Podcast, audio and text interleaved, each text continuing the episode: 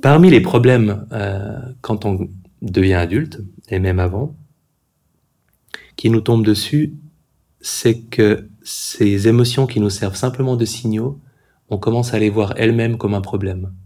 Les émotions sont un problème et on aimerait qu'elles disparaissent quand elles se manifestent, plutôt que de simplement écouter euh, ce qu'elles ont à nous dire et de répondre à ce qu'elles nous ont signalé.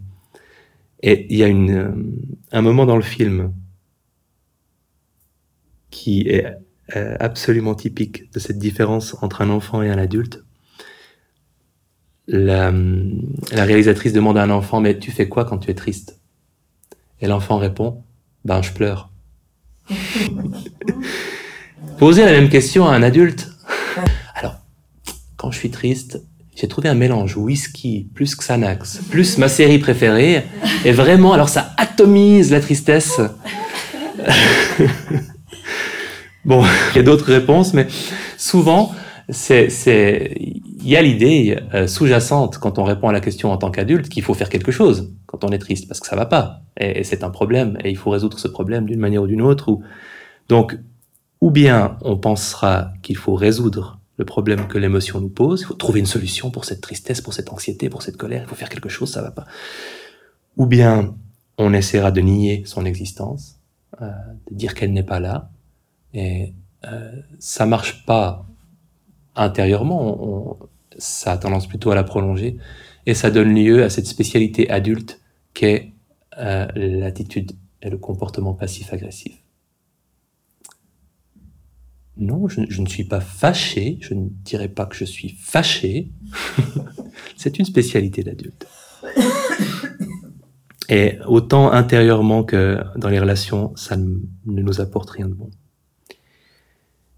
Et on cherche aussi parfois l'oubli, l'anesthésie de l'émotion euh, dans un plaisir quelconque qui va nous faire temporairement penser à autre chose et qui souvent crée lui-même euh, des problèmes puisque c'est rare qu'on en profite vraiment, et il y a souvent un abus, que ce soit un abus de série, de chocolat, euh, d'alcool ou d'autres choses. Euh, quand on a recours à un plaisir dans le seul but d'échapper à une émotion désagréable, souvent ça ne marche pas sur le long terme.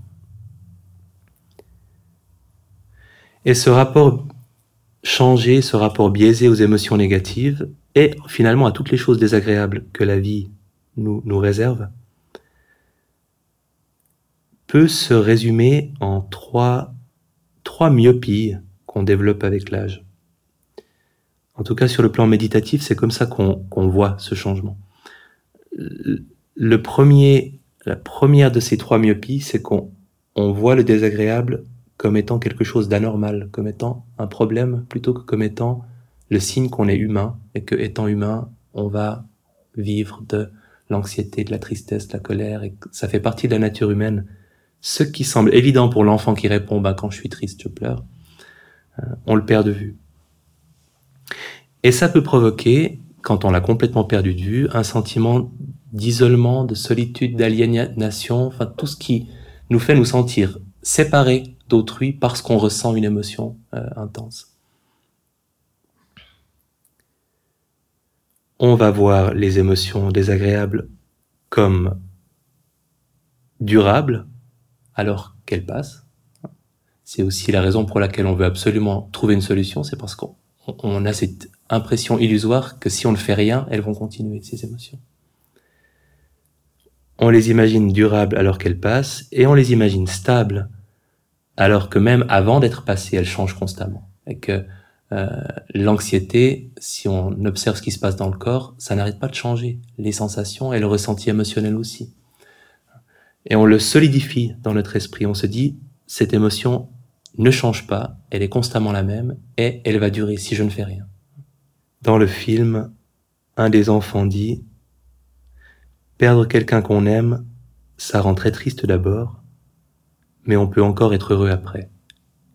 Il a quatre ou cinq ans. C'est cette idée que quoi qu'il arrive, ben, il y a un moment où cette chose-là va passer les, les grandes émotions comme les grands et les petits drames montent puis redescendent. Et la troisième euh, myopie, c'est que on va voir le désagréable, les émotions difficiles, comme faisant partie de qui nous sommes.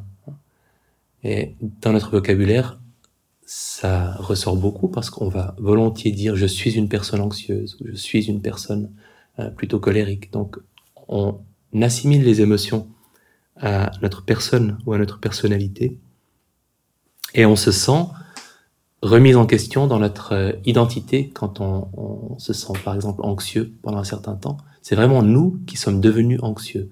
Alors que méditativement, une émotion n'est pas qui nous sommes, mais quelque chose qui nous, qui nous arrive et qu'on peut observer comme ne faisant pas partie de notre identité, mais comme euh, étant simplement un phénomène qui apparaît dans notre corps, dans notre esprit, et qui change et qui passe, et qui n'est pas qui nous sommes, qui ne nous appartient pas. J'ai deux anecdotes par rapport à ça. Une que j'ai déjà souvent racontée d'un enseignant de méditation qui s'appelait Munindraji, qui était parti en pèlerinage, euh, je crois faire des visites de lieux saints euh, qu'il n'avait jamais pu visiter en Inde. Et comme il était très âgé, il était accompagné de plusieurs méditants euh, qui faisaient le voyage avec lui. Et ils se sont retrouvés, je ne me rappelle plus les détails de l'histoire, mais à devoir attendre pendant très longtemps un bus dans une gare routière indienne. Si vous êtes déjà allé en Inde et que vous, vous représentez les gares routières, routières indiennes, c'est le chaos absolu, en tout cas, quand on n'en a pas l'habitude. Euh, il y, a, y, a, beaucoup de mouvements, beaucoup de bruit, beaucoup de confusion sur quel bus va où, et euh, ça peut être une source de stress pour le voyageur pas expérimenté. Et il faisait extrêmement chaud, et le bus ne venait pas. Et un des méditants euh, a demandé euh, à Munindra, mais euh, est-ce que ça va? Parce qu'il était quand même très âgé et il a répondu Il y a de la chaleur, mais je n'ai pas chaud. Il y a de l'impatience ici, mais je ne suis pas impatient. Il y a de la frustration, mais je ne suis pas frustré. Et c'est exactement cette capacité-là peut-être qui frimait un peu, mais c'est exactement ça. C'est toute la différence entre être anxieux et observer de l'anxiété hein, qui se manifeste en soi, mais garder cette position d'observation. Et pour dire que le, le, le, film est une mine de citations, une petite fille qui a un problème au cœur, dans le documentaire, à laquelle un moment, on demande si, euh, si ça va. Et puis, elle répond de façon apparemment directe et peut-être un peu pédagogique pour aider l'adulte. Euh, mais moi, ça va très bien. C'est mon cœur qui ne va pas. Et c'est encore une fois cette capacité à faire la différence entre le cœur de notre identité et ce qu'on est en train de vivre, et les différents éléments de notre expérience, que ce soit un problème de santé euh, ou une émotion. Donc, en méditant, on va chercher à reconquérir, à rétablir un petit peu ces qualités enfantines en observant les émotions difficiles et les moments difficiles comme allant passer, hein, avec cette phrase ça aussi ça va passer, on les observe, on les observe passer en fait. On observe comment ils passent et comment ils se transforment et on les observe comme n'étant pas nous, comme quelque chose qu'on peut nommer, sentir dans le corps, identifier. On réapprend déjà ça. On peut aussi se reconnecter avec cette idée de d'humanité partagée, du fait que les émotions qu'on vit, tout le monde peut les vivre, et tout le monde les vit à un moment ou à l'autre. Ne pas se sentir seul avec notre identité à vivre une émotion, mais s'ouvrir à nouveau à la possibilité qu'on partage cette émotion, qu'elle est complètement normale avec n'importe qui d'autre.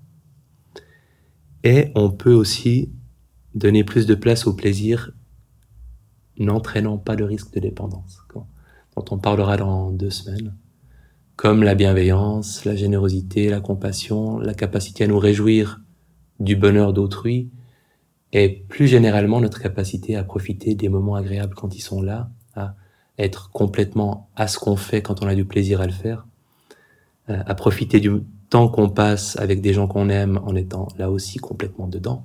Donc, euh, se réapproprier ces plaisirs-là pour leur laisser plus de place.